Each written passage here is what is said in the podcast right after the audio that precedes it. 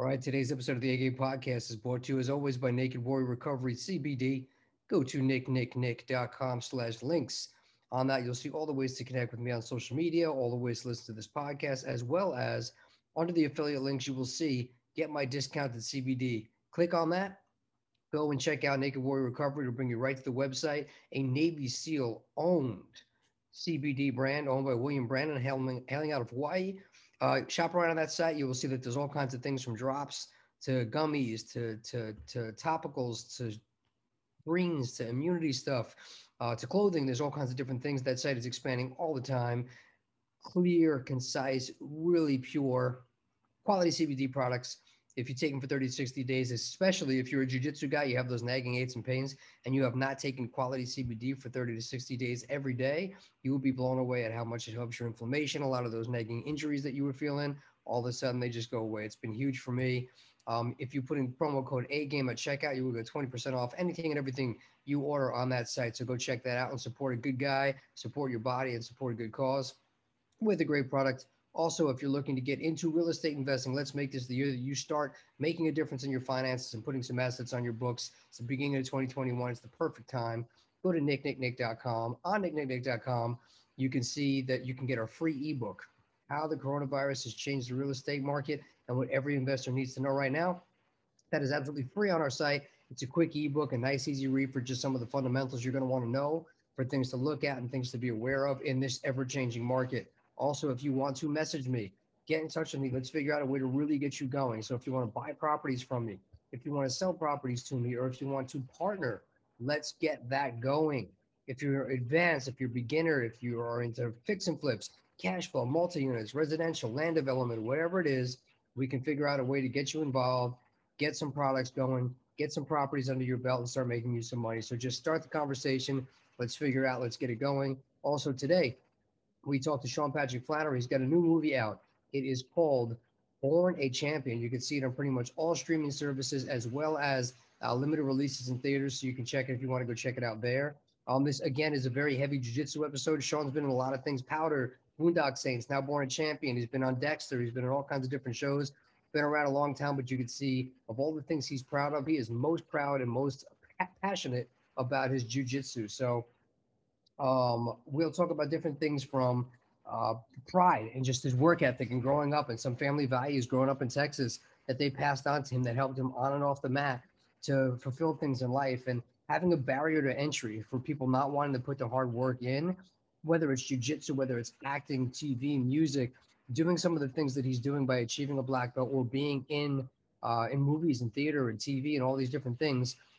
A lot of people want that, but they're not willing to put the hard work in to really figure out how to get that and tough that out to see it through to accomplish those goals. So we do talk about having that work ethic, having those family values, what it takes to have that ingrained in you and how good it feels to push past and actually achieve those things and why it's so important in life for people to actually find something that they can do that with. That they're scared to do it's hard to get involved with but they see it through they push through and they achieve a goal because that's going to teach you character. That's going to help you out in a lot of other things in life not just martial arts um, we talk about uh, obviously jujitsu and how it affects life. We talk about asking for help. We talk about the time and a place that is appropriate to ask for help, and the time and a place that it is inappropriate. You should try and figure things out yourself and knowing when the difference is because it's always good to have people around you that you can go to, but you don't want to just be taking the easy way out all the time. So again, there's a lot of similar similarities and a lot of uh, a lot of parallels between martial arts, acting, jujitsu, entrepreneurship in general and the way you handle things in life. So these are all really good character builders for any type of business that you're in. Even if you're not a jiu-jitsu guy, listen to this episode and take those lessons into your life or whatever it is, whether it's music or acting or being a parent or being a better brother, a better father, a better sister, a better boss, a better friend, whatever it is. Those same principles and those same key foundations of what we're talking about can help you be a better person in anything you do. Um, we're talking about doing things that are hard, putting the work in, um, we talk about Hollywood, of course. Hollywood. He's got a long, um, a long history working in movies, being around some of the top actors, working on some classic projects. Boondock Saints has been a huge um, cult film hit for forever. Uh, Powder, everybody knows Powder. Like he said, he's become a verb. So Um, we talk about the the communities that we have seen through martial arts and how it's affected them versus the communities you will see in Hollywood and some of the other places, and why it's important to find people around you that help you celebrate your wins and not that are just jealous that you got that movie or you got that record deal or you got the hot girl that you were going after, you got the job promotion or you landed that real estate deal. It's important to be around people that celebrate each other's hard work and support each other. And he talks about if he has found that in other circles outside of jiu-jitsu, like in Hollywood with his actor friends. Um, we talk about victories again, like I said, um, jiu-jitsu bringing people together and having things that can bring you to, together that are the elite um, of what they do. And again, it's one of the only places I've talked about this many times that you can go to a jiu-jitsu gym anywhere in the country and you find cops and robbers acting as best friends. And it tells you a lot about people at the end of the day when you don't really know their backgrounds or who they are or what they do, but you know who they are on the mats and you know what they're about. You can tell their mindset and their work ethic and, and just what they're made of. You, we talk about that, that the second you lock up with somebody, you slap hands and you start training, you can tell pretty quick what that guy's about. And it's just a really interesting thing for me. So we do talk about the the way the personalities mesh there and, and where you look for that and why that's an important thing. Um, again, we talk about essentials, we talk about basics, um, why the foundations of anything are important. So people look for the fancy stuff. They want all the flashy stuff you see, but it's so important to always look back and go to the fundamentals, whether it's playing an instrument, whether it's learning a new language, whether it's doing jujitsu, whether it's acting mastering the fundamentals and mastering the basics are going to be the things that keep you safe. So I have to remind myself all the time about these things in business and in real estate because there's always the new cool software or the new cool thing coming out of the new strategy or the new hot market. And I have to constantly pull myself back and remember the basic foundations of what got me to the dance, what's working right now. And I find the same things on the mats as I find off the mats. So we do talk a lot about that and a lot about passing that on to kids and how um, finding something that can help teach you and your kids, especially, how to be level headed and clear in stressful situations is one of the best gifts you can pass on to anybody and why it's such an important quality of life. So hopefully you guys get a lot out of this episode with Sean Patrick Flanery. Uh, hopefully you go check out his music, his uh, movie Born a Champion. And if you're in the Houston area, go check it, check out Houston Brazilian Jiu Jitsu. Um, and again, get on that site, get that ebook, and uh, write to us and figure out what's going on. If you're looking to be a guest on this podcast or you would like to book me to be a guest on your podcast, email podcast at nicknicknick.com and we will get back to you or go to nicknicknick.com slash links and uh, jump on and look out. A special shout out to my buddy Jay Gershon. Um, good guy. He trained a lot with uh, Sean Williams, who uh, Sean actually has his black belt under. Um, and I've heard nothing but amazing things about that guy. Go check out his school as well. Also, go check out Sean Williams BJJ. He's invented the Williams Guard. He's a good training partner. Renzo Gracie Black Belt opened a new school in Tennessee. You could check him out again at SeanWilliamsBJJ.com or RenzoGracieNashville.com. Go support Sean Williams if you were in that area. Shout out again to my buddy Jay Gershon. Great guy, great black belt, um, awesome person, doing big things. We're going to get him on this podcast, but he always sings the praises of Sean Williams. And of course, if you're in New York, check out Renzo Gracie Academy New York City and check out Serra Jiu Jitsu on Long Island with the one and only legend Matt Serra. And if you want to get some striking in there, check out Law MMA with the one and only Ray Longo as well. So hopefully, um, you guys get a lot out of this. Um, support those guys, and we will see you soon. Thank you.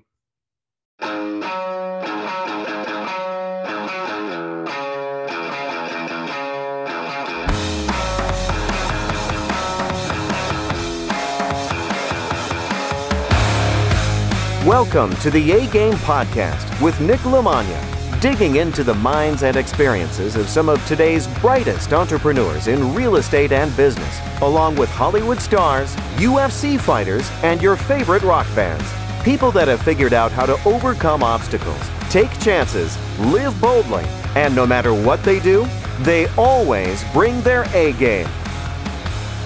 Hi, my guest today on the A Game podcast is owner of Houston Brazilian Jiu Jitsu, author of Jane 2, the book, starring in such films and shows as Young Indiana Jones Chronicles, Powder, Dexter, Suicide Kings, and obviously the cult classic, The Boondock Saints. He is the proud father of three, Brazilian Jiu Jitsu black belt under Renzo Gracie, Pan Am champ, American National champ, and writer and star of the upcoming movie Born Champion coming out this Friday, January 22nd. The amazing Sean Patrick Flanery. Thank you so much for being on today. Wow, that's a hell of an introduction, man. I appreciate it, man. Thanks for having me. Definitely, man. That's an impressive resume, dude. So, um, you know, you got a big movie coming out this Friday. I think uh, I didn't even realize it when we booked that it was coming out this week, but I've been I've been seeing a ton of press on it, and obviously, I, have heard you said that it's your your love story to jujitsu. So, I'm very excited to watch it, and I'm really glad that it was time that we got you on this week. Um, I, I just prepped it a little bit. That I know we're going to go into jujitsu pretty deep, but I definitely want to touch on how you got into uh, acting and entertainment and writing. Just a quick thirty thousand foot snapshot, if you could. Well, I mean, the way I got into it, I was uh, going to University of St. Thomas in Houston, Texas, and I was uh, I was planning on going to law school. I was studying. Uh, uh I was a business major with focus on law, and I saw the most beautiful girl I'd ever seen at the time leaving a building every Monday. So I did what any Texan does. He drops an English class and signs up for whatever the fuck they teach in that building. and that's a true story. So that's how I got into uh, acting and theater. And, uh, you know, it just seemed like such a, a ridiculous gamble and prospect to get into Hollywood acting, even though I, I did every play at St. Thomas once I found the drama department. Uh, I, I, wrote a piece of children's theater and I thought that was viable. You know, driving out to LA and I, I knew I could wait tables, earn enough money to rent a theater and produce my own play.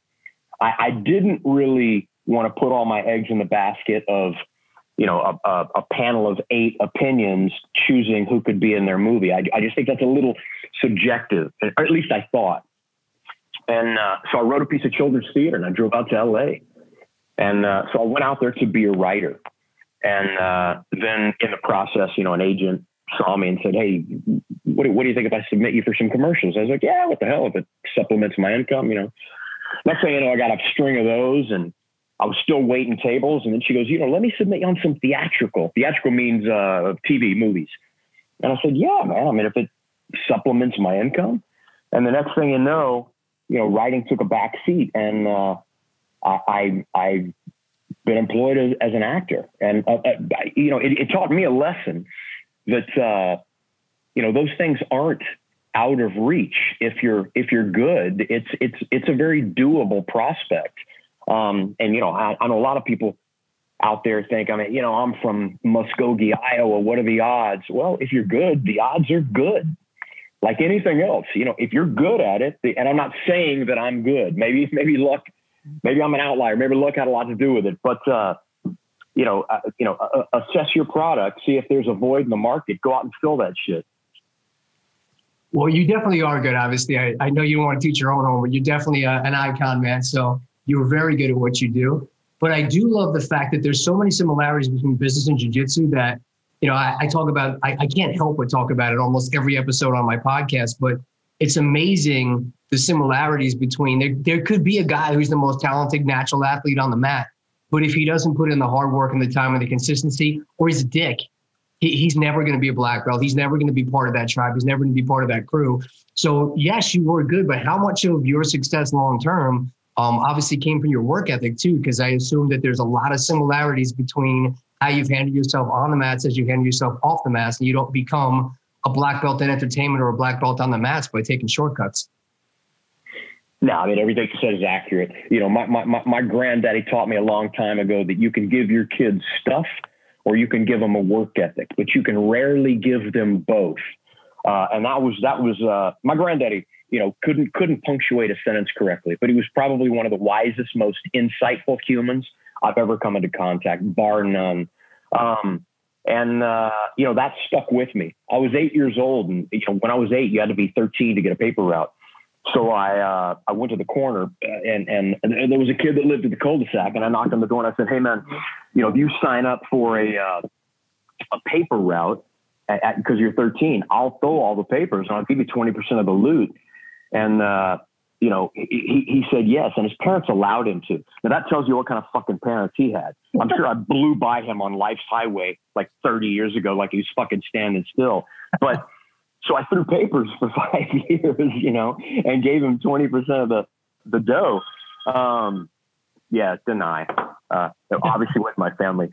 Um, and uh, it, it, it, just taught me from then. You know, I bought my first skateboard with a paper route, you know, because I wanted a skateboard. Why did I get a paper route? Because I wanted something. And, and you know, my, my, I, I didn't come from a lot of money. I, my family, we wanted for nothing. I had more than lo- enough love.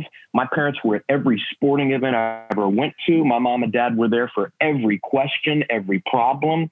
So I, I came from what I think is the Bill Gates of family, the Warren Buffett of family. We didn't have a lot of loot, but uh, we had everything that you really quantify on your deathbed and say, that's the shit that mattered. Man, I came from a great family. So yeah, I, I was taught at an early age, you know, don't, don't, don't ask for a handout from anybody.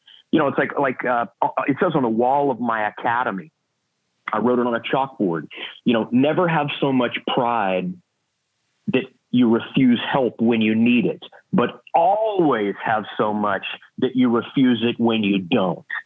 And I think that's incredibly important for kids coming up. You know, it, it, don't forget, there's always going to be a lifeline if you need it, but you should rarely fucking look for that and tug on it, man. It's uh, and and, and I, I I wouldn't want to have any belt, a blue belt or anything else, because somebody feels sorry or you know they took it easy. You know, I, I just, the wonderful thing about jujitsu, one of the most wonderful things is it's a fucking meritocracy. There's no bell curve. There, there, there, there's no like, well, you know, he had this, so we're going to judge him a little bit easy. No, motherfucker, you do it or you don't do it, period. And I think everybody needs a little meritocracy in their life. And that changes your sense of self worth when you get that first blue belt. You think, fuck, Nobody. I had to go through that like everybody else. And I mean, as as I'm sure you know, I could tell you what I was wearing, what what the weather was like when I got my blue belt from Rickson. I, I could tell you same thing with purple, same thing with brown, same thing with black. Those are punctual moments in your life. And yes, I, I can't trade my black belt for any amount of money but I wouldn't trade it for the fucking world, man. For the fucking world. And when I say the black belt, I mean every relationship that I've received in my pursuit of that black belt, every bit of confidence, every bit of discipline, integrity, self respect, all of those things would not fucking trade it for the world. And it's, it's a 64 inch piece of cotton cloth that's been dyed a color. That's it. Wouldn't trade it for the world.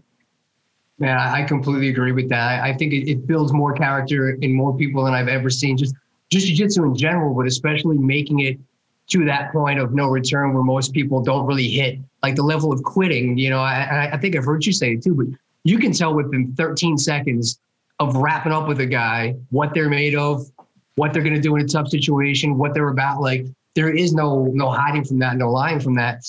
You know, black belts like specifically, I, I've always said I don't think of a black belt as somebody that can just kick everybody's ass. I think of as somebody that's gotten their ass kicked so many times and just kept coming back and figuring out how to not take that beating and not take that beating. And, you know, eventually you learn the ways to, to shortcut things and, and, and what worked from making so many mistakes but not quitting. And I think there's something about that perseverance where I'm sure you see the turnover, not only at the academy, but in the entertainment. How many people, oh, I'm, I'm going to go be a, an actor. I'm going to go be on TV. And, you know, this is hard. I'm going to do something else that's not so hard. I want to be in the UFC. I want to be a black. No, that actually takes work. I don't want to do that. And people don't want to put the work in and they don't, they'll never get to understand the pride that comes from that and what that really does for you as a person that you can pass down to your friends and your, your kids. Well, I think uh, you know that natural barrier to entry is one of the best things about jujitsu. Is it weeds out the people that aren't worth it? It just does. There's no way around it. There's nobody that's going to go, well, hey, he wants to roll, but we gotta we gotta go fuck out of here. You know, the mat the mat is a truth serum. It's like when you clap. It's when somebody gives you a belt and you go travel and you show up on that mat. It's going to confirm or deny everything and you show up with a color around your waist, it's everybody knows. You clap hands and the truth pops out in the air and everybody can see it, taste it, and smell it. That's a beautiful thing about it. Everybody's going to know 10 seconds after you clap hands if, if, if whoever gave it to you was completely full of shit or not. You know, that brings up an interesting point that uh, I wasn't even planning on asking you, but one of the, the things that I love, my, my brother is a drummer. He's played a bunch of bands, been all around the world. And I remember when I first got him going down the Matt Serras gym, and it was maybe within a year of a half, you know, he started finding new circles of friends. He started acting different. He got a new girl. But I remember he made a post on Facebook that he said, you know, I really wish my friends in the music industry would celebrate my wins the way my friends in jujitsu celebrate each other's wins. And it's true, like you train with the guy, he gets a promotion. You don't go, I should have gotten that promotion. You go, man, that guy earned it. He's been here twice a day. He's been getting better. I could barely pass his guard now. Is that something that you're finding is not as practical or as, as common in the entertainment industry when somebody gets an award or gets a role that there's more of like, yeah, that guy worked for that here and that he was great, or you know what I mean? Like, I, I, I don't. He doesn't see that in music like he sees it in jujitsu because I think, like you said, you know if that guy earned that promotion, you know if that guy's good enough to get that because you you you see him there every day putting the work in. Yeah, no, I mean it doesn't exist. I mean, I'll tell you where it exists. It exists in the military. It exists in you know first responders. It exists in martial artists.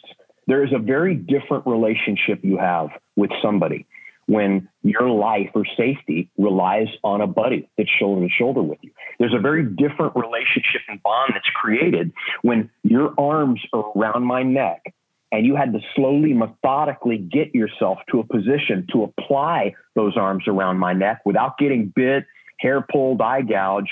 And then you're trying with all your might to collapse my carotid artery. And we have the trust that if I ever just do that, I won't even tap you the second time and boom, it's gone. You release it. That type of bond and doing that every single day with somebody makes you not, it's not just air service, lip service, saying, oh man, that guy deserved it. You believe that. And you've gone to human war game with this other individual. So you know exactly where they lie it's not some bullshit of like, oh, I'm glad he got that job. Because really, in the entertainment industry, everybody fucking hates each other. When you see your buddy, they get your buddy gets a job, they're like, motherfucker, why did I fucking get that? Fuck him. He doesn't. It's it's so full of shit. And your academy, when when some dude has gotten a belt ahead of you, you realize it's because the dude passed my guard and mounted, and I could not get out. I don't give a fuck how much you say in your head, well, he doesn't deserve it. I do. Bullshit. You fucking know. You can't get out of his mouth. So don't sit there in the mirror and go, I shoulda, I shoulda. There is no I shoulda. There is no body's opinion. The opinion is the opinion of the mat. And it's proved in real time. It's not just subjective. That mat is a barometer and it never fucking lies. If somebody got promoted unwarranted, you're going to know. That's why everybody's like, dude deserved it. Why is he saying that? Because he probably kicked your ass. Yeah. It's a beautiful thing about it, man. It's, it's, it's, it's the one area you can go in where it doesn't matter what comes out of your mouth, man. You, you, there, there's a, it's a speedometer. It's a speedometer that's calibrated every five fucking seconds. And it tells you how fast you're going. I love that, man. So talking about uh, Born a Champion, I know that that's uh, your next project coming out. Coming out this Friday, January 22nd. I believe it comes out the week after on DVD. But talk a little bit about that movie. I know you have uh, Katrina Bowden from 30 Rock, who's great, beautiful, and Dennis Quaid, who's a legend, and yourself, obviously. You, I believe you wrote it and you're acting in it. So uh, talk a little bit about that project. Well, I, you know, I, I wrote a story in bed uh, in 2007, man, and uh, you know, it, it, it's it's. I've told people all the time, you know, jujitsu changed my life. People say that shit all the time, like, oh, music changed my life, or you know, I, I've been wonderfully affected by a lot of things, but nothing really took an uncontrollable adolescent soul and wizened him and matured him up like jujitsu. Nothing. Nothing has held me that accountable on a daily basis as jujitsu. Nothing has b- brought more positive things to my life in a measurable sense than jujitsu. I know it sounds full of shit and hard to believe. It sounds like one of these things that people get onto, like, oh no, Pilates changed my life. Fuck out of here.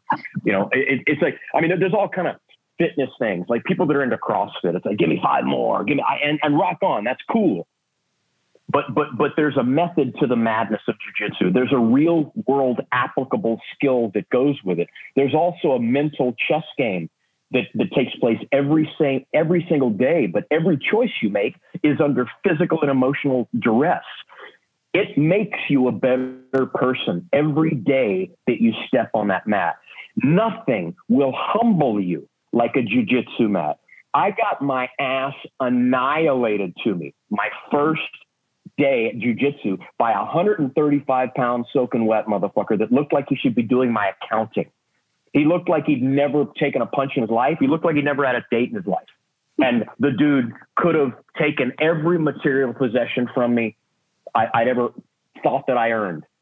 And it, the clouds parted and, and it became an awakening to me. And so, in essence, I wrote a story about all the things that are important to me, but largely it included jujitsu. And uh, I, have told people a lot of times it's my love letter to jujitsu. And another, I, I know that sounds kind of ridiculous, but uh, it truly is. It's to one of the the most monumental things that ever came into my life and how it had such a profound effect. So I wrote a story about jujitsu coming to the American shores in the early 90s. So it's a period piece. Um, and I wrote it from the heart, man. And it took all the way till 2019 for us to find ourselves on the set actually shooting it. Uh, and now it's Monday. Four days later, it comes out. It's coming to theaters, select theaters. And I know that word select is uh, such a nebulous term uh, because of the virus. You know, some theaters are open, some aren't. You know, there's a lot of theaters in Texas, a lot of theaters in Florida that are showing it. Um, maybe more sparse and sparingly in other uh, states with a more severe lockdown. Uh, but it comes out Friday, and at the same day, it's streaming, so you can see it. You know, Apple TV on demand, all of that stuff as well. So uh, if you're into jujitsu or if you just love passion stories about love, check it out, man. And if you do, if anybody out there happens to watch it, shoot me a Facebook message or an Instagram message. Um, despite the common era of thought out there, well, I don't know. I, I don't know. I'm a C-lister. I do my own social media. Man, I'm sure Tom Cruise has a panel of like 75 people that do it, but I don't. I fucking do my own social media. So if you check it out, man, please give me some feedback. Let, me know what you thought about it. Facebook and Instagram. That's awesome, man. I, will definitely do that. I'm going to check it out this and I'm going to be pushing it. I think it looks great. You know, again, I, I, don't even think it looks like a movie that's just for people who like jujitsu. It looks like a cool story. It looks like a well done production. It's got great talent in there. So I think everybody can enjoy it. And I'm definitely going to be passing it along. But you, you did something. You said, you know, it took you guys a while to get there. And obviously, theaters are closed down and stuff. And I, have had different conversations with people. And, you know, I, I just think it's, they haven't found jujitsu yet when they're like, oh man, it's, it's, like you said, it's CrossFit, it's this, it's that. Once people have done jujitsu that have tried other things, that usually becomes a thing. They go, no, no, no, no, this is the thing. You can't explain it. They just have to experience it. But I will say that everybody needs a little bit of a reset, especially a time like this. That I, I have felt myself, you know, and, and Matt Serra, you say it all the time. He calls me Nicky Knuckles. He's like, Knuckles, man, our gym is like the land of misfit toys. This is where we all go. We all found each other when we all get to do our thing. And that's been taken away a bit over the last year, since everything's happening with COVID. And to me, I I'm missing something in my day-to-day routine and my way I handle problems and stress. Because no matter what's going on, good day, bad day, you go to the match, you get your ass kicked by your buddies for an hour, you come back, everything's better. And I, have heard you use the the term that jujitsu is your Xanax, and I thought it was perfect. It's it's really the great equalizer, but not having that right now, how important do you think jujitsu is for mental health? Because being that for the last 15, 16 years I've been going, my buddies have literally, that's been the place to keep them sane, keep them out of trouble. And what I love is, you know, jujitsu is the only place that you go and you walk in and there's cops and robbers, there's drug dealers and DEA agents that are, are hanging out, you know, so it brings everybody together. And now in some places there's, there's a, a void there. And I think that it's one of the biggest travesties of this whole thing you know, I, I, I don't know what I can add to that because I, I subscribe to it completely, a hundred percent. You know, people make rash decisions and they don't understand the extenuating circumstances of their decisions. They don't understand. Like, oh, okay, well, it stinks in that room. Well, we better stay out of that room. Maybe that's the only room with fucking oxygen. You need to rethink that stink. You need to go, okay, what, what are the perils? What are the more severe perils? Let's analyze all the the potential repercussions for this this decision. And I think this has been one of the most grossly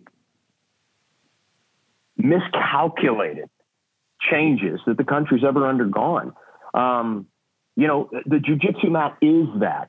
It is. It's a sanctuary. It's a church. It's a cathedral. It is. It is therapy. Uh, on the wall of my academy in LA, you'd look over there and on the wall, wringing wet with sweat, There's Guy Ritchie, the director, who's married to Madonna. Next to him is a dude from East LA that I'd be pretty certain has robbed a liquor store before. Um, next to that is some power entertainment attorney that probably makes over a million a year. Next to him is the busboy from Barney's Beanery, and they're all shooting the shit, walking even after they change clothes. They're walking to the parking lot, talking, standing next to their car for another 45 minutes before they even get in it and leave. And you're thinking, fucking nowhere else would these motherfuckers ever even say hi to each other. But talking about it takes your soul, opens it up, and says, here's the important shit. I'll allow you, you, you in. Not you, not you, not you. But you two came from jujitsu? Yeah, y'all come on in too. It's truly that. And to say, oh, you know, there, there's uh there's uh, because of COVID, we have to self isolate. You can't see anybody. You don't understand. Humans are fucking social creatures, brother. You don't understand the bad long term trauma that can come from that. I, I, I, you said you train with Matt Serra? Yes. One of my favorite motherfuckers too. Watching him on TV, I, I would think, man, he and I would fucking get along. I like that dude. So good for you, dude. I, I'd, I'd uh, I'm a big fan and a, a fanboy of people like that. I know he's just a monster, monster jujitsu player, and he just seems like one of the best, mo- most authentic dudes in the game.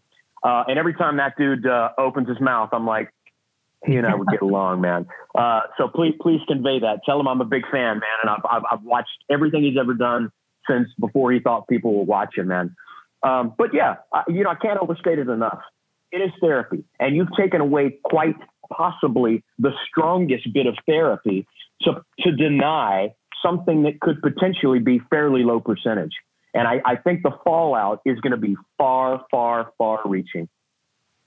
I do, unfortunately, too. You you bring up another really good good point here that uh, when you talked about Matt Serra, he is exactly that. He's one of the like whether you see him at five o'clock in the morning, five o'clock in the afternoon, I see him in a different city, whatever. He's always the same guy. He doesn't care who you are. If you're cool, he's gonna be cool. If you're a dick, he's not going to let you get away with it for a second. Like that guy calls bullshit on everybody, but you, you like he he's just a good guy. You know, like he you see what what you see what you get with him. But the craziest thing is the food chain of jujitsu. I don't think the average person has. Their mind can't even comprehend it if they don't train. And my cousin is the co-owner of Straight Blast Gym, Athens, Georgia, with Rory Singer and uh, Adam Singer and he called me up one day and he sounded like his dog died. And I was like, what's the matter, man? He's like, dude, have you ever rolled with a guy and just, you can't do anything? He's like, no matter what you try, it just doesn't work. And he just makes you feel like you should give your belt back and never do jujitsu again. I go, fuck yeah, dude. Every time I roll with Matt, and he's not even trying. And he goes, dude, I just rolled with this guy, Henry Akins, out in California. He's like, I've never felt like that before. And I know that he was a training partner of yours. And, you know, for a black belt, you know, people that don't know, they think, oh, like there's a way bigger variance of like black belt to black belt than white belt to black belt. And then you have your black belts and then your Matt Serras and then your, it's, it's just unbelievable the difference there. And so, um, talk a little bit about that because you've trained with Rickson, you've trained with Renzo, you've trained with Henry Akins, you've you've trained with some of the biggest names there. Um, what's your take on just how different that skill level is and just the the mountain is? It seems never ending. Well, it, it, it's true. From white to black is is is a, a bigger separation. From white to black is a separation. From first year black belt to elite black belt, it it there, there's a huge variance. Now, nothing is bigger from white to black. I, I, I, know it seems like once you're black, the elite players, that's a, a huge separation that is measurable but holy crap! I mean, white. To, just look at just look at from brand new white to purple. I mean, it's an infant. You're you're, you're batting around a, an infant. You know what I mean? It's uh, it's it's. I hear that all the time, and there is a huge chasm of separation from brand new black to the elite of the elite. But nothing is as big of a separation as a dude that simply knows it at a, at a decent amount, and some somebody that doesn't. I mean, as, as what, what what belt do you? Let me ask. Black belt. You're black belt. I mean, w- remember when you were a purple belt? When the first guy, when some brand new guy walked in the door, I mean, you there, there's not that big of a separation even from you now, Black, and even Matt Serra. I'm sure he tools you, and I, I would expect nothing. But I mean, come on, you could phone out for pizza as a purple belt while you're dealing with the new. You know what I mean? Yeah, yeah. Uh, but, but but but I understand. It, it, the only people that have that are freshly are, are, are, black belts that go. There's still a huge separation. There is. It is a. It, it it is a. It's a start to finish line, but it's not as much as this dude doesn't know it at all. And oh my God, I'm privy to the secrets, the wizard behind the cape. He doesn't even know that there's a, a cape. But yeah, so, some of the elites, like I, I, Matt Serra, you know, Henry Akins, stylistically, there, there are such different takes on jujitsu. And I hear that all the time. You know, there are guys like this dude, Henry Akins. And, you know, it, it, there's a handful of names where people are like that. You know, look, look at Danaher. Danaher's never done a tournament, but I have countless people that back in the day would be like, dude, if you go to Renzo's, roll with this motherfucker. That dude has rolled up so many dudes that ended up winning world championships. It's like when people go, well, he's never competed. What is it? Dude, there's plenty of motherfuckers that have plenty of gold around their neck that have been like, motherfucker, go roll with that dude. Um, Henry Akins is one of those dudes that uh, he's one of those rare guys that has only ever trained at one place. That's it. He knows Rickson Gracie Jiu Jitsu. And when I tell you, I don't say this in a bragging sense, I could teach Henry more Jiu Jitsu, three times as much Jiu Jitsu as the Jiu Jitsu that he knows. He doesn't need it to beat my ass. it's crazy. I mean, you know, that dude, you know, I, I, he, he was one of my main instructors from white to, to purple. And then, uh, and then I, I was doing a film out in New York and, and, you know, Rickson went back to Brazil. So I started training under Sean Williams, John Danaher, Renzo Gracie. I think that's the exact, you know, and, uh, but I kept training with Henry in my garage. I had a mat full of garage and I, and I would train with him three days a week. So really, I mean, that's what welcomed me into the sport. A 100% fighting based jujitsu where, where blunt force trauma is taken into consideration in every single position. Um, and I, I, think a lot of those those aspects of the martial art are, are, are, being lost in in some respects. You know, there's so many different I want to say hybrids, but so many sport specific and stylized games. People are becoming specialists. They are heavy specialists in a certain arena, and uh, you know, if you want to win tournaments, there is a methodology for that. You know, we all have a finite amount of time to invest in certain areas, certain positions. Well, if you if you want to spend you know 100% of your time in a certain position, as long as you get damn good at taking it to that position, you'll win tournaments. That doesn't really mean that you have a 100% comprehensive game. Um, so there's a couple of different ways to look at it, but certainly there are guys out there that uh, that beat my ass. And you know the, the, the jujitsu math never works.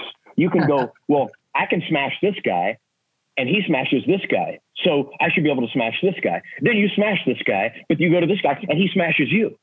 Styles make fights. And I love that. Any black belt that ever tells you, no, I've never rolled with somebody that made me feel like a white belt is full of fucking shit. There's always somebody out there stylistically that you go, what the fuck? How how are we wearing the same belt? you know?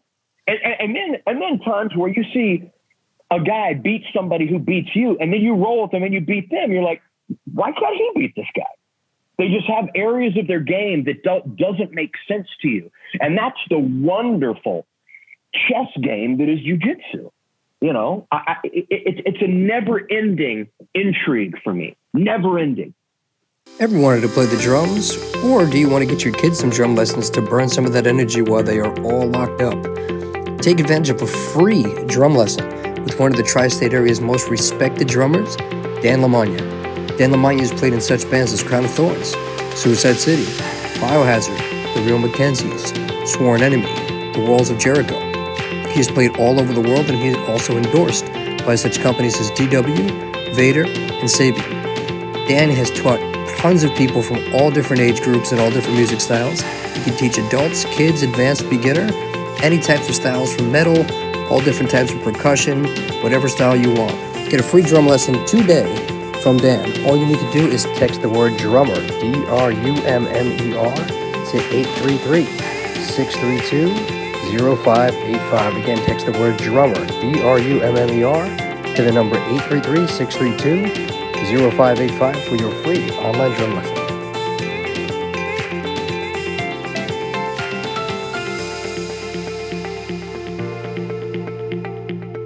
It really keeps it exciting. I, I started as boxer and I got bored fairly quick. It was like, you know, you, you get a little tighter with your time and your like little things here and there. But I was like, man, every week they're literally still inventing new moves, and it's and that branches off into all these other things. And I remember that like what amazes me about it now frustrated the shit out of me initially because I'd say, all right, look, Carl Quinton keeps getting me in this fucking head and arm choke. I don't want to be in that. So I, I go and take a private with Matt and I'd be like, well, how do I not get this fucking dart choke by by Adam?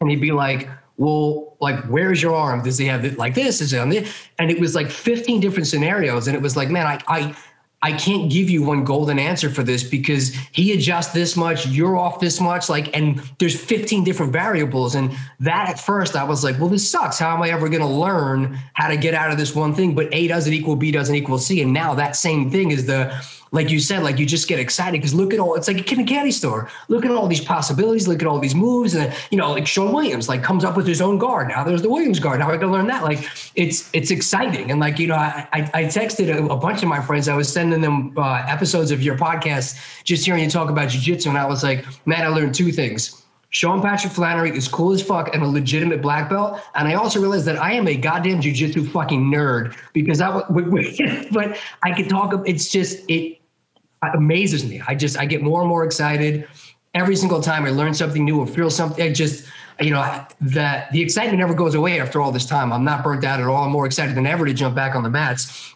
But how do you, as not only an instructor but as a, a practitioner every day, adjust your game? Because like you said, there's there, there's like I rode with Marcelo Garcia and he beat my ass, but beat my ass completely different than Matt Serra did. It didn't even feel like the same sport, but both effective.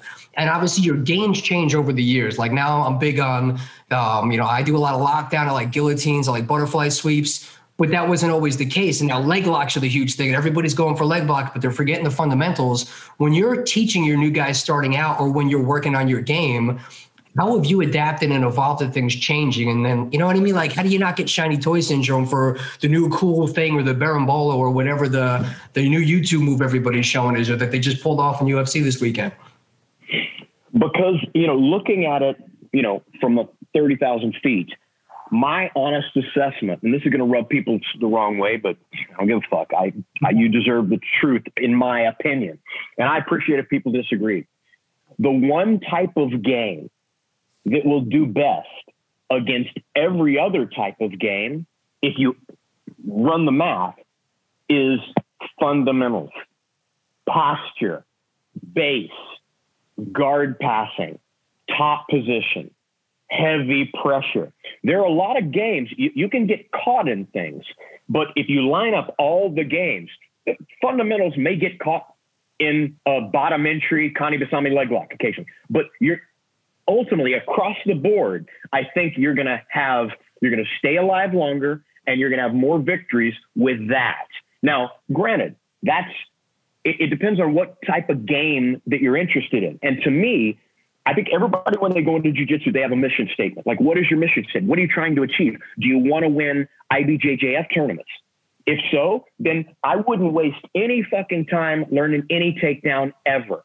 And you think, it's the truth think of how much time that saves you to put into let's get on the butt, let's get this party started. And okay, are, are you worried about punching? No, IBJJF only. Okay, now when you're on the bottom, you can apply two legs and two arms to off base your training partner. Well, that's double the leverage of somebody that goes, now I want to make sure I can't get punched. Well, that's two extra limbs. So that changes the game entirely. The one game that I think stays alive the longest and wins the most and satisfies, checks the most amount of those boxes. And no game is not going to occasionally get caught, but that's base, posture, fundamentals, having having area of expertise, but that's generally spread everywhere. Because I never want, I never want one of my black belts to be, man, if if you're in this guy's close guard, he will break you off. But fuck, if you mount him, he can't get out to me, that's not a black belt. I mean, you have to be able to, you have to, you have to We start at my academy with the things that really bore you to tears. And I promise you, if you learn escapes, your submission game will go through the roof. Because if you know if, if another man can't hold me down, if you know if I if I if I'm in side control and I dive on this Kimura, I get swept, fuck, I'll never get out. You know how often you're gonna dive on that Kimura? A grand total of zero times. But if you go, I can get out. If I get reversed, who gives a shit? I'm out. You will you'll hunt that. You'll dive, you'll you'll you'll snap down to a guillotine, knowing if if he if you miss and he takes a single and puts you on your back, your guard is impossible. You know you will sweep to the top. So those fundamentals, staying alive, staying safe, distance management, and all of your escapes are of paramount importance to me with my mission statement. Now, again, my goal is not simply to win one rule set of a tournament. I mean, we're a big self defense school. You know, I, I, I, teach a kids class that my my both of my my sons are a large part of. I never want to teach them something that will even get their their face opened up. Maybe they end up winning, but to get their face opened up on a playground. I don't want their face to get touched. I want them to understand distant management. Also, I want them to be very good on the ground, but I want them to have a unilateral ability to take the fight to the ground against another person's will. And again, that's my mission statement. I get it that it doesn't appeal to everybody else, and there's no harm in that. I understand that, like, you'd, you'd be hard pressed for somebody training under me to go and win the world's uh, IBJJF against a guy that's never wasted time doing takedowns. He's going to sit on his ass and he's going to immediately butt scope to De La Riva. And he's going to use lapel guard, which we focus on things that will apply to everything. So we're a lot of dominant wrist control. So we don't solely make all of our reps with pocket grips and spider from closed guard. As soon as you take that away, well, now I also have to divide my reps with spider grips and wrist control grips. So now you have somebody that has potentially done, you know, 5,000 reps with sleeve grip and 5,000 with, with, with wrist grips, or one person that has 10,000 reps with wrist control. In my opinion, I would rather that have a 95% efficient grip, but you have a level of mastery that is almost undefeatable, as opposed to a 100% efficiency in grip, but he's repped it half the amount of times. And depending on the article of clothing, he's only has half the amount of reps. So we make a we make a conscious decision to invest all of our reps in something that generally speaking a lot of the times are applicable regardless of the wardrobe and the rule set and that's just that's just this academy and I, there's no disparaging anything against anybody that trains differently but for me especially being a dad i want my kids to know sound fundamentals i want them to be virtually unsweepable i want them to have an impassable guard both open and closed. I want them to recover guard. I don't want them to sit on bottom half guard and wait for a submission where you can receive blows. I want them to recover close, technical stand up, or sweep and get to the top. And when you're on the top, we don't risk anything. I want it to be slow, methodical, ugly, heavy pressure. When somebody's on the bottom, I want them to be paying a very heavy price. We, our ultimate goal is what was taught to me from Rickson himself. Your jujitsu is comprised of three things to take down the positional dominance and the ultimate submission. The way that we achieve that, if I can achieve the takedown, my sole goal is to pass the legs and mount. By that, I mean front or back mount. If I get taken down, my sole objective on my red mat at my academy is to procure the closed guard and sweep or submit. Closed, why? Because, or, or closed, meaning not that your legs have to be crossed, but I'm managing the distance. So it, you know, feet on the hips. I'm uh, shin across the middle, but I'm extending away, not shin across the middle, not diving for deep half where my face is under. Those are the principles that I want, you know, my kids to know jujitsu to be. And I wasn't aware that there was any other way until it was almost ingrained in my head. Um, you know, but but that's a mission statement, and I feel like everybody has to have theirs. And I don't champion mine as being right but that's what we teach on my red mat. And that's what my students have. That's the type of jujitsu. And if you're looking for something else, you, you're, you're at the wrong place. And, and I get it. Everybody has a flavor, and but we don't do worm guard at, my academy. Having said that, Keenan Cornelius would sweep me 17 ways to sideways with him doing stuff with his lapel that I'd be like, what the fuck is he doing? Ah! You know, I get it. It's just not what we teach, man. That's a very diplomatic answer, and it, it's very fair, you know. And uh, I I came up very much the same way. Matt was always big on the fundamentals, and um, like, hey man, like we're gonna do stuff for jujitsu, but we're gonna play it off like there's a fight. So we would simulate stuff, and he, you know, you'd always see him working on those things of like, hey, if this was the street, and I see sometimes when guys want to do MMA sparring or they want to work certain positions that you're like, you would never be able to just sit there. So I think it's definitely yeah. good to learn a little bit of that just for the basic self defense. But you you also bring up an interesting point of, you know, there's a lot of guys out there, especially like jujitsu becomes almost the cool thing. You see, you know, he can tra- training all these different guys and they're kind of training together, but you're not really. I don't. I don't. I don't want to make this sound weird, but you're not really like a an actor who took up jujitsu. You're more like a jujitsu guy who also acts. It seems like it's more of like your day, um, but, but, you're successful in both. But you came up before it was cool. You came up when jujitsu gyms were guys who loved to, to train, loved to fight, loved to sweat, loved the camaraderie. A lot of the jujitsu schools weren't there to make money. They weren't making money. It was guys that had mostly you know, nine to five jobs, and they would come in and teach classes at night. And I know Matt was going down. Uh, my buddy Jay Gershon was always going down and training with Sean Williams over at Renzo's. What have you seen the difference in like the evolution of the jujitsu as a business versus jujitsu, like when you were training at Renzo's in the basement, when it was like that was like really it's an atmosphere that I don't think people will see again in a lot of places because now there is that business aspect that you do have to treat people in, in some aspect like a customer to keep the lights on and you know not have to go back to the nine to five. But I feel like it's a totally different world. Well, it is. I, I mean, you know, when, when when I came up, I mean, when Matt Serra came up, it was the Wild Wild West. I came up after. When did he start? Started like 94, 95? Yeah, mid 90s. Yeah, something like that. So I was even after him, but I'm I'm still considered a way early adopter. And yeah, I, I mean, when you look at their business model, it's amazing they had students at all. Because I, I, tell people this all the time. Like one of my most valuable things that I've gotten out of jujitsu is you, you become virtually unbreakable. And when I was a white belt, you know, I would get stuck under Henry's mount. Obviously, I'm a fucking white belt and he's a purple belt. And he's, man, you're, you're not going to tap from that. And you, you just want to tap because you're claustrophobic and you can't get a lung full of air. And I'm not kidding when I say this. There's been plenty of times where I've gotten up off the ground and I've almost been in tears as a fucking grown man because I asked, I, I asked, and he he's like, "No, nah, you're not getting out to that." And it's, uh, you know, Flanery, you okay? Yeah, I, I, yeah, no, I'm good. I'm good. I'm, I wasn't good. I wasn't good, man, at all. But I'm in hindsight. It's like I say this. I'm, I'm gonna make myself sound like a pussy, but I'm so glad that they pushed me through that because coming out the other side, you'll you'll find a, a hole of comfort in a boatload of discomfort. And, and that's incredibly important to me. One of the most valuable assets is, is being pushed to the limit where when you first start, you, will break at 5%. You have, it, it seems inconceivable that you could go all the way to 100, but you'll get there. Inch by inch, you'll get there.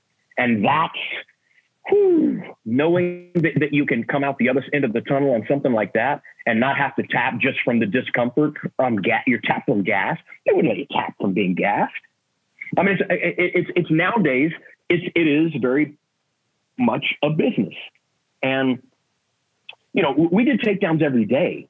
It was inconceivable to not learn takedowns.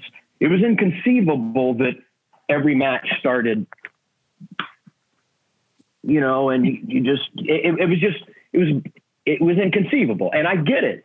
You know, it, it, it, it makes it, you know, the arms are welcoming to, to, to a lot of different people because it, it's, I remember thinking back in the day, I got a fucking day job. Like, what, do I really need to be doing this? The truthful answer was yes, I did need to be doing it. Like, what was important was far less on my deathbed. My life will have been enhanced far more than some of those day jobs as opposed to what that jujitsu mat has done? The answer is yes, you do need to be doing this. But a lot of people think, do I need, I, I got to go to job. I got, I'm managing the damn fucking uh, FedEx tomorrow. I'm a manager of FedEx, motherfucker. Do I need to show up with a black guy? Well, when you quantify it from the 30,000 foot, yeah, you do. Yeah, you do. You absolutely do. But yes, it, it, it's a very, very different game. And I don't want to be one of those guys that sounds like, I came up when we were tough because I, I, I hate that shit. But it, it, it is very true. You know, it's like there, there were people that would come into the academies and challenge. You know, it, it, it was it was a it was a wild west time, man. And I'm grateful and glad that I was a part of that. You know, because I, I don't think a lot of the new styles of jujitsu would have done nearly what this style did for me. What what from day one, it threw me the ringer, putting through the ringer. That sounds fucking soft. It was far harder than anything called a ringer. I mean, it it it, it changed who I was, man. And as tough as I thought football made me or whatever coming up, whew, nothing like that jujitsu mat time. I love that, man. You know, so traveling around, I, I, I do real estate stuff, so I travel all over the country. So I've had the benefit of going and training, you know, Gracie Torrance, training Ricardo Osiander, JT Torres, going all these 10 plus. So it, it's been amazing for me. It's one of the biggest things I miss is about traveling is just being able to go to these different places and train with these legends that I've always looked up to. And then I, I get to book an hour of mat time in the morning and just roll with them for an hour and, and learn from them. Um, for you, being in entertainment and traveling around a lot, have you gotten to go experience a lot of different schools and styles and stuff in your travels as you worked in acting and film? Absolutely, man. I mean, I don't travel without my gi and my belt. I've never been in a city where the first thing I do is I open my laptop and I Google where I can train. I, am not kidding. I, I, mean, I'm here in Toronto right now. I've trained at uh, Toronto BJJ with Shaw Franco. Um, uh, I train with Jeff up in Hamilton. I mean, you'd be hard pressed to find any mat where somebody hasn't said, "Yeah, that dude dropped in one time a couple years ago." And I, I show up and I roll with fucking everybody. There's no, I don't just do privates. I roll with anybody and everybody. And I don't say that like because I'm a badass or I beat them. I, I get beat plenty of times but I fucking roll with everybody. I mean, you're hard pressed to find somebody that goes, "Yeah, I asked him to roll, but he said no." Fuck no. I, it, it's I roll with everybody because I love this shit. I absolutely love it.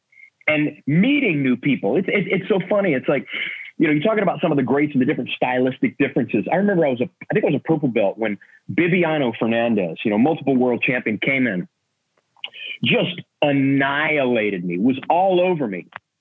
I never really felt him. Like zero pressure. Finished me from everywhere. But then you get somebody like a Henry Akins who never leaves the same position, hard unless unless it's to advance. But it's it, it, you know what I mean? It's like I, I remember even when I was a purple belt, Bibiano and Henry finished me at about the same rate, but they could not have been more different.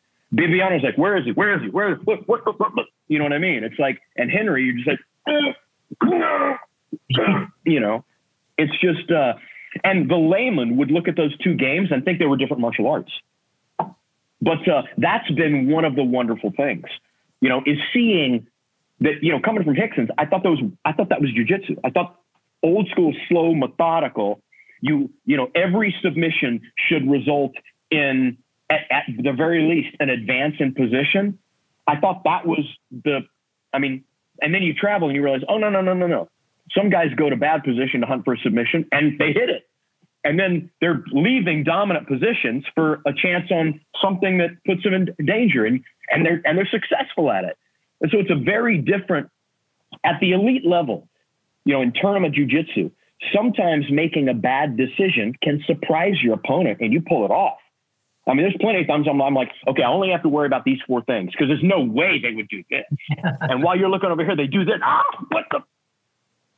So tactically, there there can be a lot of times that you would make what would be conceivingly a wrong decision. One of the best parts about traveling, getting back to it, it's exposed me to so many different types of games, so many different types of concepts and philosophies alike. And uh, I've, I've, I've, I've there, there's never been anything that I haven't seen where I haven't taken at least one thing from. You know, it's, it's, uh, and, and I, I'm still learning and evolving at this point. Anybody that tells you they don't is full of shit, man. I learned some things from, I tell people this story all the time. There's a guy named Carlos at Rickson's who I think we, I think he started a little bit after me, but he was a blue belt back when he, when he quit coming. And I ended up connecting with him again. He's a he's a killer chef, like right on Sunset Boulevard. And uh, he came in, and I, I used to tell people this story all the time. That man, that was this dude at Rickson's that had a a lot of his areas of his game were, you know, decent, but he had a black belt scissor sweep. There was like, really? What? That's crazy. That's a scissor sweep. We, nobody even uses that shit. It's like taught in day one and people don't use it. Man, I, I rediscovered Carlos in probably 2009 and he was still a blue belt. I'm like, dude, you got to get back on the mat. So he started training with us again. Sure enough, dude came in and people are like, that motherfucker scissor sweeps you from everywhere. it's like, and, and it was the only thing, but he, he was a blue belt, but that technique was black belt level with him. You know, it's like plenty of people are like, man, I studied his. Brown belts were like, oh, Carlos taught me that scissor sweep. You're like, so the blue belt taught, taught the brown belt the, the fundamentals of the scissor sweep. And it's, it, it, it, that, that makes it even more wonderful, you know? I agree, man. I love that. I, I, also train a lot in Chicago with BJJ Lab Naperville with uh, this guy Mark Turner, who's directly under Demian Maia, who I've gotten a roll with too. And he's told me the same thing. I'm like, man, you whoop everybody's ass in the gym, like, and then you go and you you rank like number 10 in IBJJF in these competitions. How do you do that? And he said the same thing. He's like, you know, there might not be all black belts here, but there's guys there's at least a guy who's a black belt in every position and you can start to go and roll with them in that. And I thought that was that changed my mind a lot because you start to mentally beat yourself when you're like, how's this guy beat me in that? It's like he's like start from a different position. I'm like, oh, all right, how exactly. Yeah. Exactly. Like, like, like it, it, it's one thing to have an A game, but if you can't take it there, yeah, yeah. You, know, you know what I mean? It's and everybody has a little chink. They don't, they don't, they don't broadcast it, but everybody has a little chink. I have holes in my game. I'm like, I hope the person doesn't get here. You know, it's uh, and you know, you constantly work on those to, yeah. to increase their viability. But uh, yeah, the goal is to reduce the chinks across the board, man. I love that, man. I know you're, you're a busy guy. I won't take up your whole day. Just have two more questions for you. One of them, I know you're a proud, proud father of three. Uh, your son recently won the uh, Texas State Championship Wrestling. Congratulations. Thanks, brother. Thanks, man. That's awesome. I've heard you say something that I have always said is one of the biggest benefits to me in jiu-jitsu and just training martial arts in general. I remember sparring and getting hit for the first time by a boxer, not like a drunk at a bar. And I was like, that was the shittiest thing that's ever happened to me. I am never coming back here. The panic that set in, like, was just, it was nuts. But then after like a couple of weeks of coming back, I started getting my bell rung or getting into bad positions on the mat and not panicking, just being able to stay neutral, stay grounded, and take a breath and go, you know, don't freak out. We're going to find a way out of here and staying calm and finding solutions. And that I didn't even realize until I got into some stressful situations in life where everybody else freaked out. And to me, everything started to slow down. And I was like, man, the, the shittiest guy on the mat, the shittiest boxer in the ring is still going to be the best guy in a high stress, adrenaline filled situation because they're able to calm things down. And those clear headed decisions, of you said, being able to pass that on at a young age to your children is to me like the one of again the most amazing things about martial arts and jiu-jitsu. And hopefully i can pass it on to kids one day. But talk a little bit about um, your theories on that and how that's translating into teaching your kids jiu-jitsu specifically and how it's helping them in life. Well, i think it's important to you know start to anesthetize yourself to those things the only way you do that is by exposing yourself to it and nothing nothing will test you and give you a representation of hell more clearly and profoundly than a jujitsu mat. Nothing will break you with something that seemingly shouldn't. Nobody's hitting you. There's somebody on you, compressing your lungs. You can't see, you can't smell, you can't, you can hardly get a lungful. Nothing will make you want to tap and just give up more than that. And if you can find comfort, because I promise, them, the minute you have an, a, a, an adrenaline dump or an emotional spike, what you think you know, oh, I know from bottom, I'm on bottom side control. I know where my arms go. I know it goes out the window. You start simply spazzing and freaking and, and, and like a dead fish uh, or like a live fish on the deck of the Minnow, USS Minnow. It's like until you start to be able to compress all of that panic and put it somewhere in a pocket, can you go, okay, I need my levers. I'm going to put one here. I'm going to put a wedge here. Now I need my heels close to my butt because I'm going to activate my bridge. I need to position him on the highest point of my, so I need to move him over my hips. You can think clearly, and it may be a metaphor for life, but nothing else even comes close. There is no boardroom where that stress is going to match. I thought I was going to suffocate. You don't think you're going to suffocate in a boardroom. It may suck, and it may seem like an unclimbable mountain if you've never put yourself under duress. But when you do on a daily basis, you can laugh at that shit. It changes the way you interview for a job. It changes the way you deal with bullies. You're like, fuck you. You want to step outside? You know, an untrained guy's like, what? Fuck you. Fuck you. Fuck you. The trained guy's like, the trained guy's literally like, um, okay, here, hold my keys. Uh, will, will, you take my burger and just put it under the heat lamp? I'll be right back. Um, okay, let's go. You know, literally, you're thinking, okay, I don't want to get my, I'm, i got nice pants on. Fuck. Okay. Okay, let me, I'll roll the pants up. Yeah, I'll take my shoe. You're, you're literally thinking that. You're not thinking, fuck, what if this guy, it's, it's, it just changes everything. It changes everything. And to put a kid like that out in the world that can laugh off aggression without being intimidated, like a kid that can go to the lunchroom and go, dude, we, I, why you want to fight? We don't have to fight. Come on, man, sit down, have a chocolate milk, man. Come on. And you say that because you really do deal with it like like an adult. If a five year old kicks an adult in the shins, how do they react? They go, fuck you, motherfucker, let's fight? No, you go, whoa, hey, come on, let, let's watch the shins, buddy. Come on, hey, let's watch the shins. It hurts. You say that because you know you. Well, the same thing whenever you train fighting seven days a week, three hours a day for 20 years. I, what are the odds that the guy coming up and kicking you in the shins is going to? So it makes you, you know, it gives you the ability to walk away from a fight because you know you don't have to. I mean, I've never got uh, it, it reduces the amount of times you get rattled because you can just go, hey, whoa, man, that, that, you took it the wrong way. We're not, we're not, not trying to, you know, and you, you it comes from the, the metaphor is like, you know, you have an AR-15 strapped on your back, and you're like, come on, man. You know, I've gotten out of more situations because you don't get stressed, you don't get panicked, you don't. It, it, you look at it very objectively, and to put that in my kids, give them ability to to control and walk away from fights because it's something they do all the time, and they know what an adrenaline dump is. They know what an emotional spike is. That takes takes to like the point of doing tournaments. One of the best things about tournaments, I don't care how comfortable you are on your own mat. You have not felt an adrenaline dump and an emotional spike until you get all your friends are like, go, dude, you're supposed to win, right? I thought you were bad. Let's go. You're like, oh, fuck. All the pressure of the world. It's like no jujitsu guy at a tournament has ever been worried about getting hurt. They're worried about letting their friends down or letting their team down. And if you've never felt that, that's one of the most beneficial things that goes to real world fighting. When a guy steps to you in Wild Wings, he goes, fuck you, let's go outside. You're like, dude, this is not even anywhere near as stressful as my instructor watching me compete and carry that team flag. Fuck you, I'll go outside with you. You know, I'm not, not, that, not, that you want to fight the guy, but nothing is that stressful.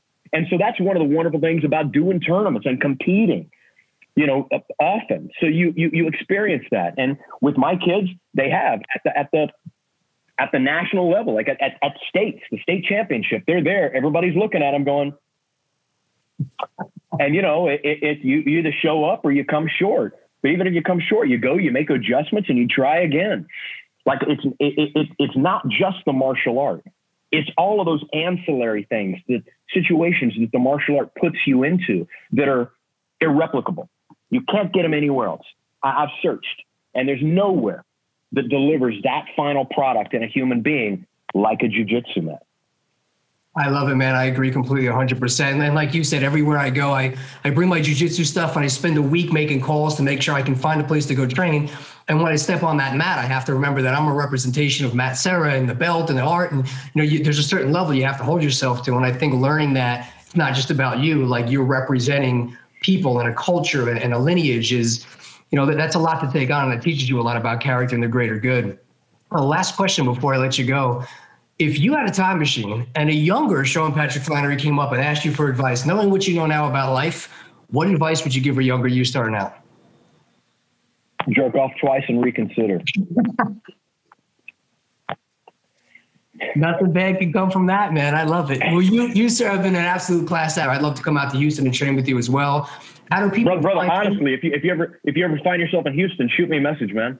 I love that, man. I wind up actually in Houston a few times a year, so I'll definitely do that. And and you know, tell Serra any of his dudes if they're ever in Houston, man, drop me a line. Definitely, man. I'll, I'll pass that on. There's how do people find you? How do people find the movie? How do people stay in touch with you? Hear about your projects? Uh, what's some stuff you can plug? Uh, like I said, you know, I do all, all, my own social media. My Instagram is SP Flanery. Uh, I respond to everybody that sends me a message. Uh, my my Facebook is under my name, uh, but really, for the most part, it's all Instagram and Facebook. But uh, uh, the movie comes out Friday. It's coming to select theaters uh, if, if there's not a lockdown.